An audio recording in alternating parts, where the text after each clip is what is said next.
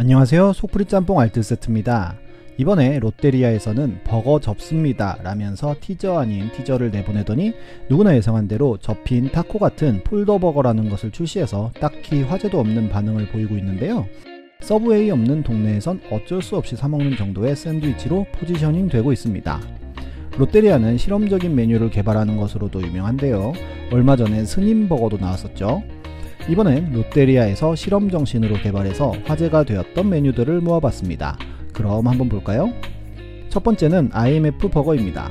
1996년 외환 위기가 왔을 때 모두가 어려웠던 적이 있습니다. 그때 롯데리아에서는 이름도 IMF라고 지은 엄청 싼 메뉴를 출시했었는데요.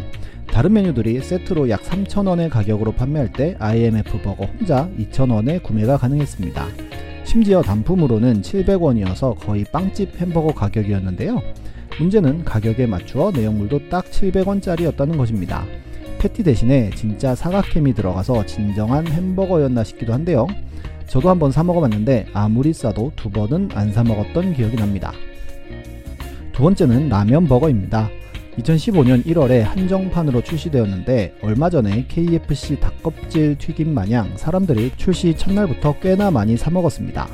실제로 사 먹어보면 역시나 다시는 안 사 먹을 그런 맛이었습니다. 크기도 주먹만 해서 뭔가 비주얼부터가 창렬스러웠는데요. 우선 범 대신에 삶은 라면 같은 걸로 만들었는데 이게 손으로 잡으면 풀리기 일쑤였고 내용물 역시도 닭가슴살에 양상추 몇 장이 전부였습니다.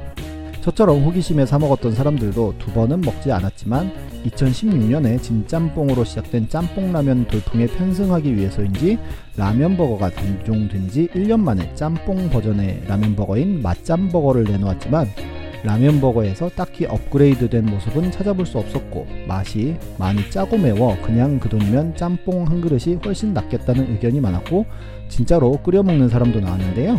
끓여 먹을 거면 진짜로 그냥 짬뽕 사 먹는 게 훨씬 나았을 것 같습니다.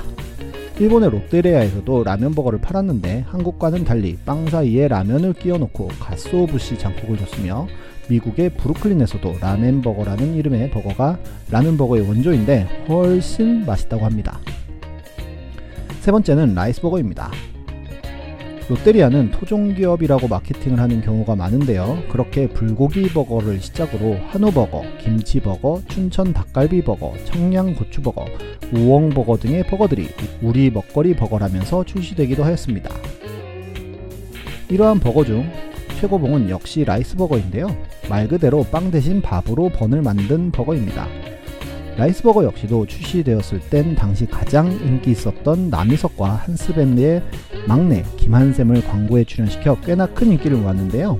역시 라면 버거 마냥 밥이 부스러지기 일쑤였지만 나름 맛있었습니다.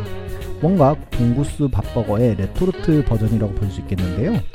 라이스버거는 단종되지만 컬트적인 인기에 힘입어 새우 볶음밥으로 만든 새우 라이스버거, 김치 볶음밥으로 만든 김치 라이스버거, 카레, 김치, 짜장 맛으로 나누어 발매하여 완전히 흑역사화된 버거짱 야채 볶음밥으로 만든 야채 라이스 김치버거와 야채 라이스 불고기 버거로 계보를 이어가다가 단종되었고 롯데리아에서 재출시를 위한 40주년 레전드 버거 투표에선 1위로 결승에 진출하지만 결승 투표에서 오징어 버거에 지며 2위로 투표가 종료되며 재출시에 빨간불이 켜졌지만 결국 재출시하였고 남희석과 함께 이번엔 남희석의 아버지가 출연하여 광고를 제작합니다. 롯데리아는 정말 애증의 패스트푸드이기도 한데요. 그래도 예전보단 많이 좋아진 것 같습니다. 그래도 없으면 정말 허전한 동네 친구 같다고나 할까요? 앞으로 맛있고 싼 햄버거 많이 만들어주면 좋겠습니다. 지금까지 속풀이 짬뽕 알뜰 세트였습니다.